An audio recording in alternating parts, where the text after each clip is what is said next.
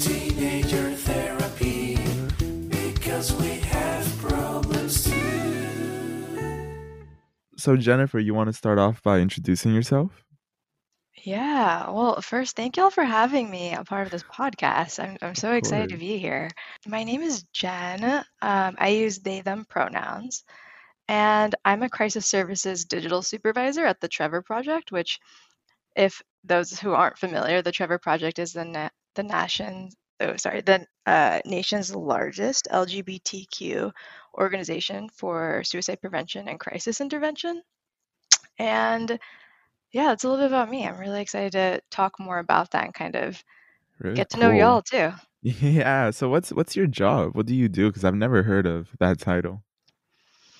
That's a really good question. So, at the Trevor Project, we have two main programs. We have our Lifeline program for folks who want to call in and talk to a counselor in that way.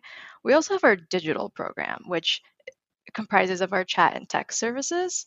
And so, as a crisis services digital supervisor, I'm someone who coaches and you know talks through um, situations that come up whenever counselors are taking chats and texts.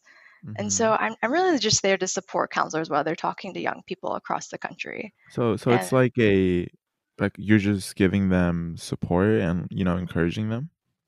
yeah, exactly. So our our Mm. amazing counselors do um, really cool work, and I'm really just there to kind of coach them through if they're having, you know, need some support while talking to someone, hmm or you know, whatever the case might be. I'm Yeah. just there to make sure that they feel supported. What kind of support do they usually need?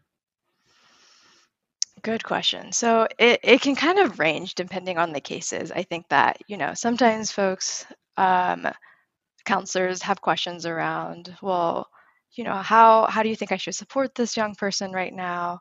Um, and you know, one example I can think of is recently I like supported someone ta- who um, was talking to, you know, a young person on our chat and text services, and they like really needed resources specific to their area, and we were having a hard time finding that because they were living in a, smaller city, more of a rural area, and so, you know, if if they need some support in finding resources in the area that a person we're talking to is in, um, I can be that person and kind of help them find those resources for them. Mm. And do you do that in real time?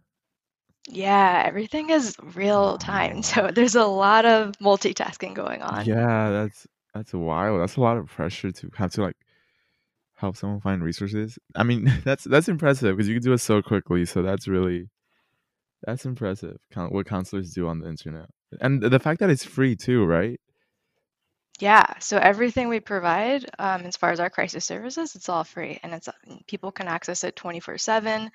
And you know, it really doesn't dep- it really doesn't matter what people are going through. We're we're always here for them. People reach hmm out for a range of different reasons, everything from, you know, coming out to like bullying to, you know, hmm just just to talk about whatever's going on in their lives. And so What's the website?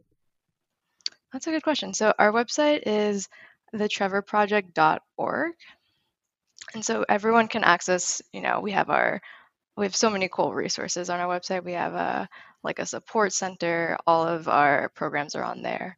hmm Um, Interesting. Yeah. So you you use they them pronouns. Um, since when have you identified as non-binary?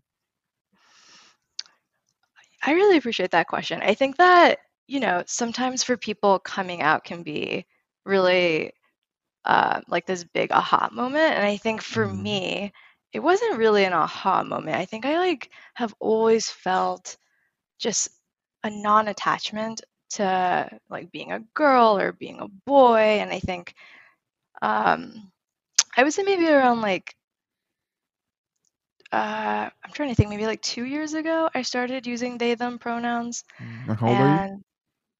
I'm oh wait, I think about it, I'm 26. Okay, okay. So two years ago, that's that's a pretty um you kind of figured it out in your 20s, which is I think a lot of people kind of start figuring out in their teens, at least from what I see. Yeah, I think, you know, people are having a lot more access to like non-binary identities, whether it's like in the media or, you know, um, wherever. And I think that I I'm I'm really glad that people are starting to like have access to that kind of information. Um, hmm of course, like coming out is definitely not on a timeline, and so you know we there are people who come out like in their 40s and 50s and Yeah. beyond, and I just I think like it's all beautiful, and you know when it happens for you and when you start to feel those things, it's it's always valid, and you know there's there's never a hmm timeline for that thing. Yeah. We have a lot of non-binary listen listeners are well as well, which I think like um this is a really good conversation because none of us really have experience with figuring out our pronouns. We all identify as like, you know, she, her, he, him. So I would love to know how you kind of figure it out. If if you like even have any advice for it, because I know some people just kind of know. So how do you? What advice do you have for people who are questioning their pronouns? Yeah, I think pronouns are, you know, pronouns are just they're really important, and I think it's a it's a good thing to ask. Um, so I think it's diff it's different for everyone, right? And so I think I can speak from my experience. I think for me, um, using they them pronouns was just really important to me because I think I felt like, you know, sometimes when people look at me, they like perceive me to be a certain person or a certain gender, and I think that um, using they them pronouns really helps me feel validated in my non-binary identity because I think sometimes I do get perceived to be, you know, one gender or another. And so I think for me, I think that's what validates using they them pronouns for me. Mm-hmm. And, you know, to speak a little bit more broadly, I think that pronouns are this thing that can change over time. People can use multiple pronouns. For example, I know people who use both she and they pronouns. I know people who use he, she, and they pronouns interchangeably. And so, you know, I think sometimes we have this idea that pronouns are really rigid and like we have to stick with one pronoun and use it our entire lives. And I, I, I want to just introduce the idea that it's not always the case for people and it doesn't have to be the case for folks. And so um, I would say, you know, if you're interested in pronouns, have some of your really close friends try it out for a bit and say, like, hey, would you mind using they, them pronouns for me? And if it feels like something that's safe for you and you're you're willing to trust that person, I think just exploring that option with friends is a really good idea. Mm-hmm. That's really interesting. So do you think?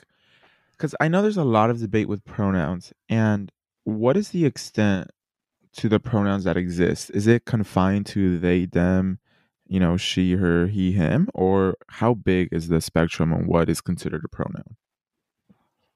Excellent. Yeah, I I love that question. I think you're right. I think that sometimes we we kind of like limit our understanding of pronouns to he, she, or they, and pronouns extend beyond that. There are some other pronouns, and they're they're a little less common, but they're totally valid, and people use them all the time. Um, I think you know it's it's it's it's really it's really kind of um, you know what people have access to. We there's a lot of information on pronouns just on the internet. We have some on our website.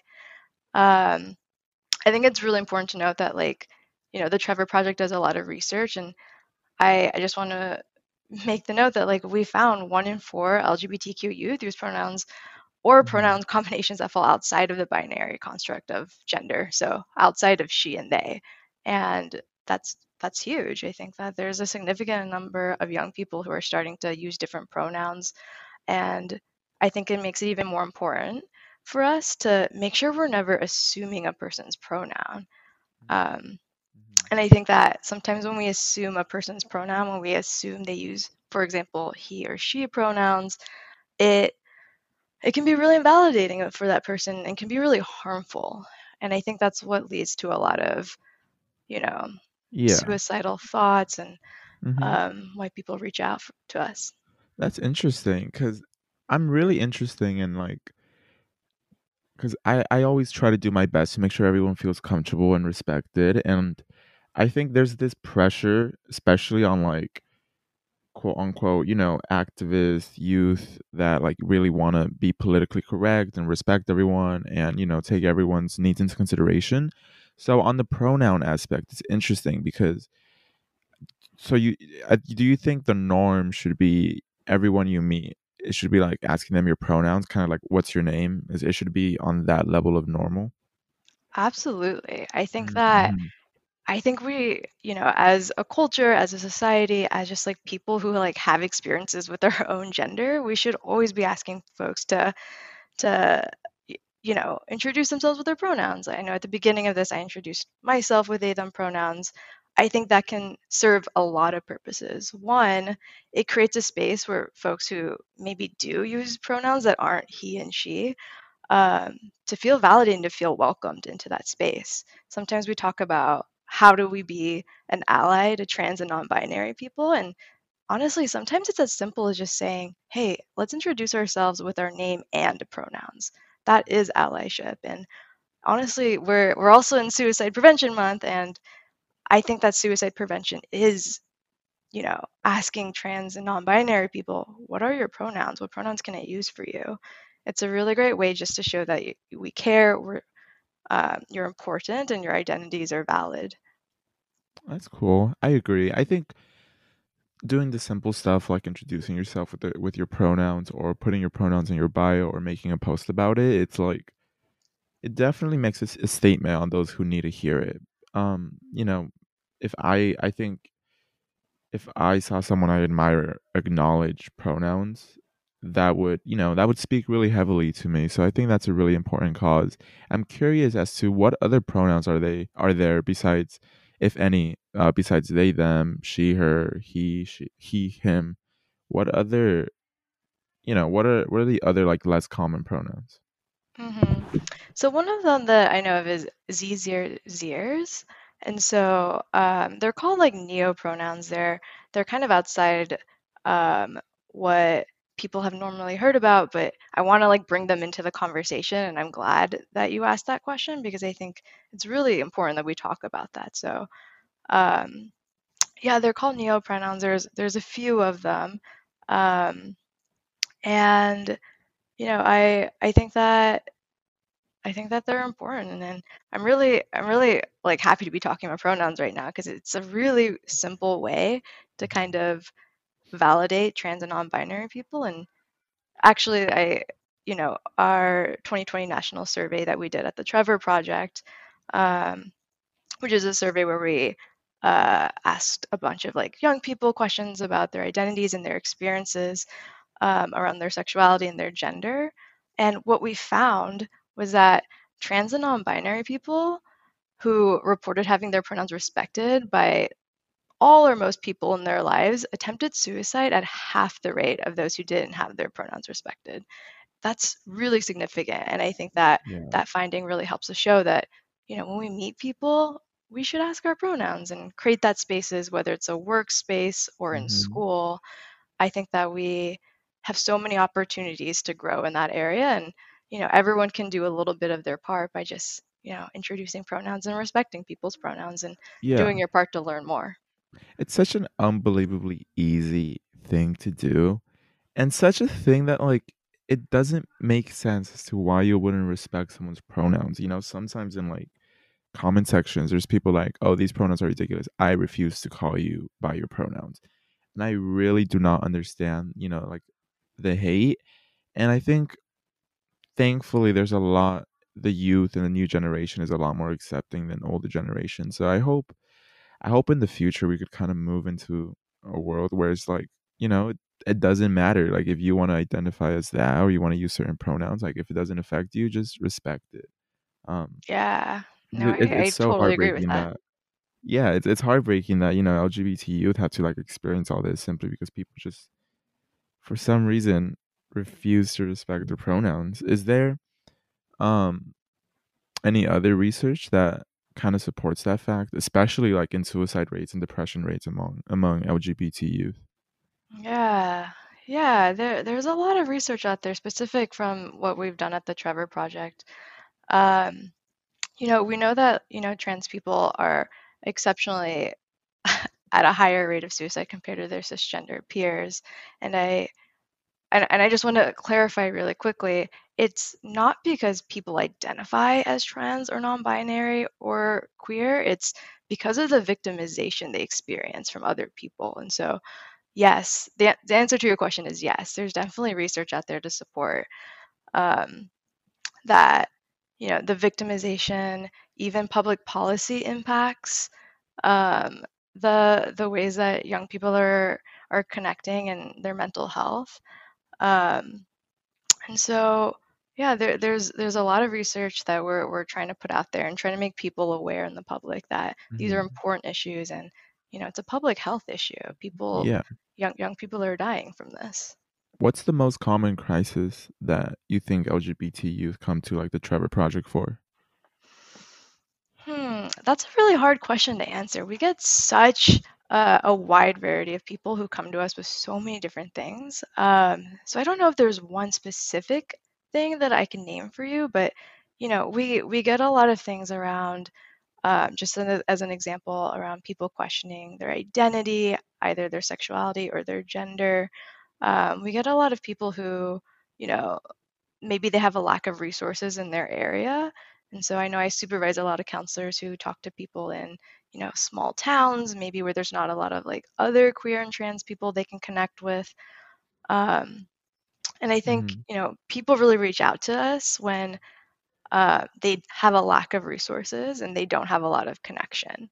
And I think hmm some the what the Trevor Project does is we really help them and and support them in those areas. We like help them find connections, and at the very hmm least, they can connect with one of our counselors. Yeah. What what how do you feel about labels? Because there's like I think, you know, we've talked about this on our podcast in the past and it's about if labels are necessary.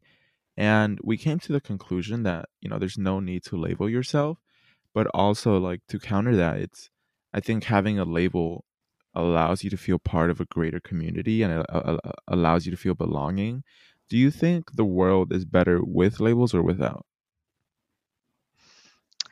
You know, labels are so interesting. I think this is like a really cool conversation. I think that, you know, labels kind of depend on the person. Some people feel really validated by labels, some people feel really validated by not having a label. And so I know that's not like the perfect answer to your question, but there's not a right way to label yourself. And I think sometimes as humans, we tend to want to put people into categories, right? That's just kind of how our brain works. Yeah. And, you know, sometimes that sometimes that works for us and i think sometimes when we're talking about sexuality and gender that doesn't work for us as much and and so i think you know it's not a perfect answer to your question but you know labels sometimes really validate people and sometimes they don't and it's harmful to assume a label for people and Mhm. you know there there's not like one label that's better than another and so um i yeah i feel like labels are thing, you know? yeah it's so complex and no right answer. It really varies from like context to context, in my opinion. Um, absolutely and I think I think it's especially almost like I don't know if this necessarily has to do with labels, but like in on social media in places like TikTok, there's like people repeatedly say, you know, the LGBT community says, don't use gay as an insult because it's harmful to community, which is obvious. But then they also say, you know, they also encourage like, yeah, there shouldn't be any toxic masculinity. You should be able to be, you know, as feminine as you want and like there should be no problem with it. But it seems like a lot of people kind of forget about that ideology when it's like a popular straight, maybe problematic like influencer that maybe acts like a little feminine and people that don't like him it seems like they're almost saying like oh he's a little you know suspicious he's a little sus he's a little fruity as a way to kind of i don't know i think they're trying to like get on his nerves and trying to like make him feel bad about himself for acting the way he does do you think that is harmful to the community Yeah, is so just to clarify, is your question um like when you see someone and you start to put labels on them, you start to describe them as like masculine and feminine, is that harmful? It's i think no it's more a question like do you think i guess it is how do you feel about when an influencer that's showing a feminine side gets called like suspicious or gay? Like oh he he's probably like in the closet you know like almost like as if they're Mm, trying to get on his nerves by saying like oh he's in the closet isn't he? Yeah, yeah, I see.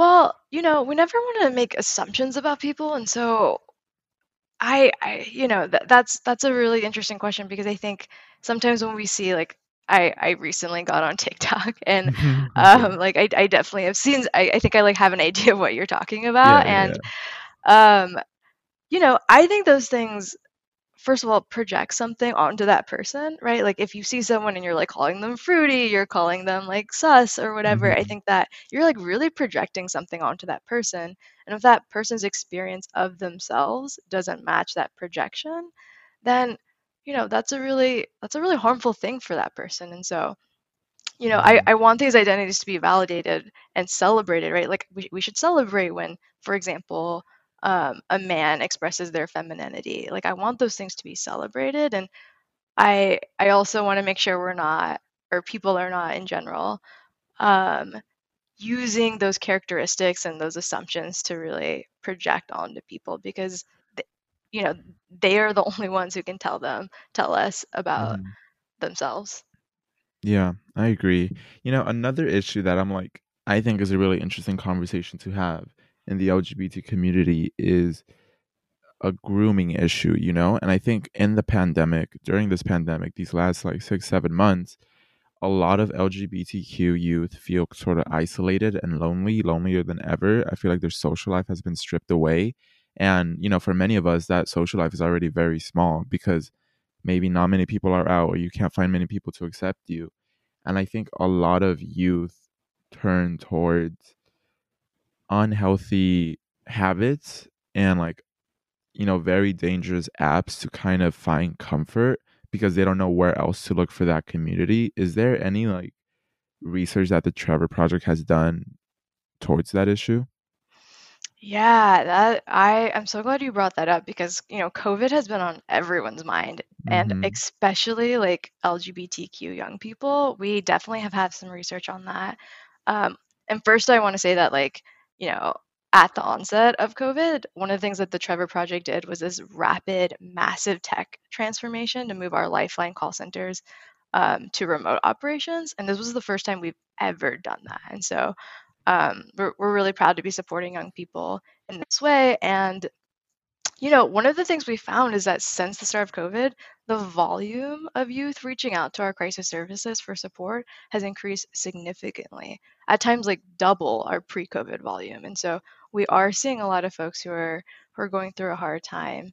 And you're right. I think like Gael, you mentioned some really good points. Like one of those reasons people are reaching out to us even more is that everyone everyone is isolated in a way Mm-hmm. that they weren't before and so you know lgbtq young people used to have support systems and connections that they normally you know got to see at school or like around wherever they live and now everyone's just stuck at home and so i think the physical distancing has meant that people are hiding who they are um, and you know even sometimes in abusive home environments Mm-hmm. and so yeah i think i think it's really heartbreaking Yeah, it's a dangerous situation, especially for those that had, yeah, like you said, that come from like an unstable household or an, an abusive household. It's like, it's scary to think how many, you know, queer youth are kind of stuck at home with people they might not feel accepted with. Um, I think that's pr- that's gonna have a very long lasting mental health impact on on on the community. Um, but at least you know, at least it's a good thing that Trevor's there to try to help them through it. I think that's such an important resource. What do you think, as a friend, you know, either a straight ally or a, a queer yourself? How do you support your friend with the issues they're going through? Do you do you help them find resources, or how do you handle that?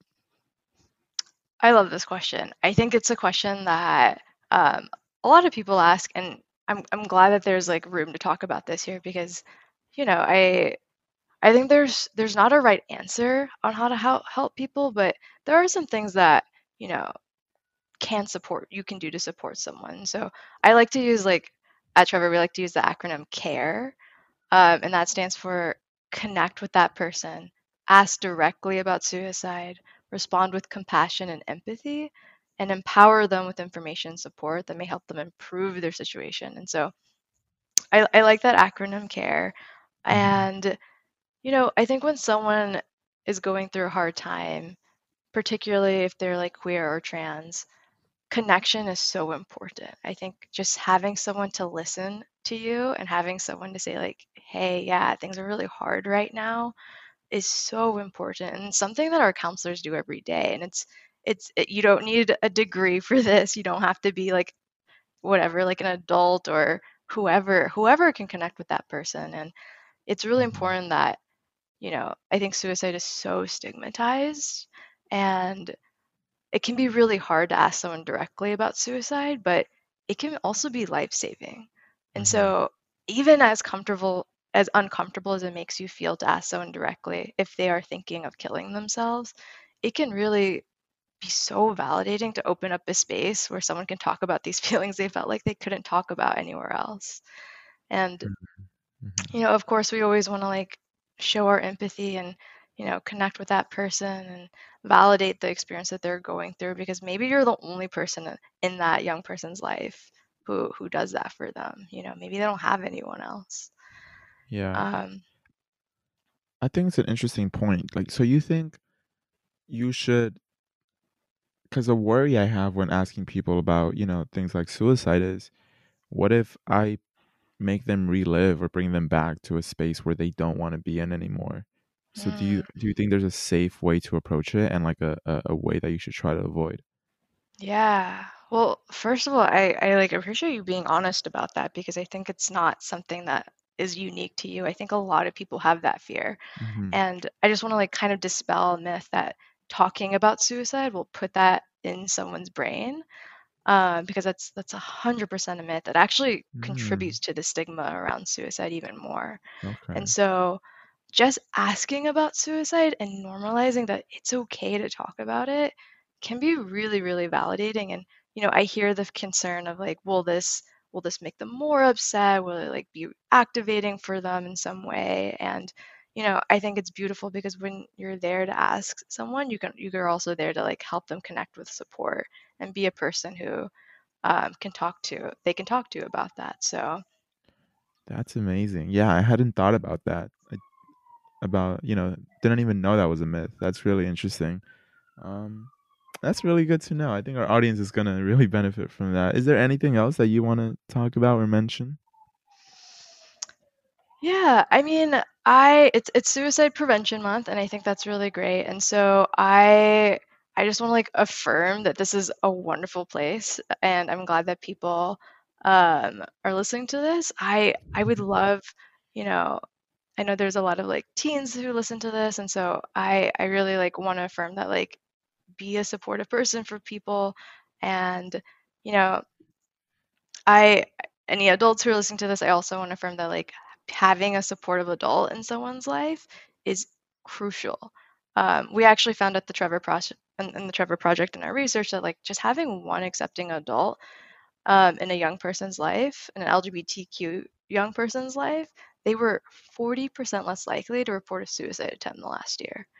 And so I just I just can't emphasize enough how important it is to like connect with folks in your life and um, you know, I think one one other thing that people like to talk about is like self-care and you know obviously i endorse that i love it i love when people are able to find things that distract you even if it's just like going on tiktok right? Like i do that hmm all the time. Yeah, yeah, yeah. um, but one thing that we kind of touched on earlier is also this idea of community care and i think we don't talk about that enough. And so you know of course we want to be able to take care of ourselves and find things that help us you know cope with whatever we're going through and an additional layer to that is community care, where we get to like care for one another. Um, we talked earlier about like care and like how do we support someone. And, you know, the Trevor Project is always here if you need that supportive person in your life. We're available 24 7 to be hmm um, a point of connection. Right. Well, thank you so much for taking the time to talk to me. I think this conversation is going to help a lot, a lot of people. And yeah, I agree. Talk to a parent, talk to an adult. That's a really important relationship and, you know, connection to have with someone. So, uh, thank you so much. Yeah, thank you, Gael. It was wonderful talking to you, and thanks for inviting us.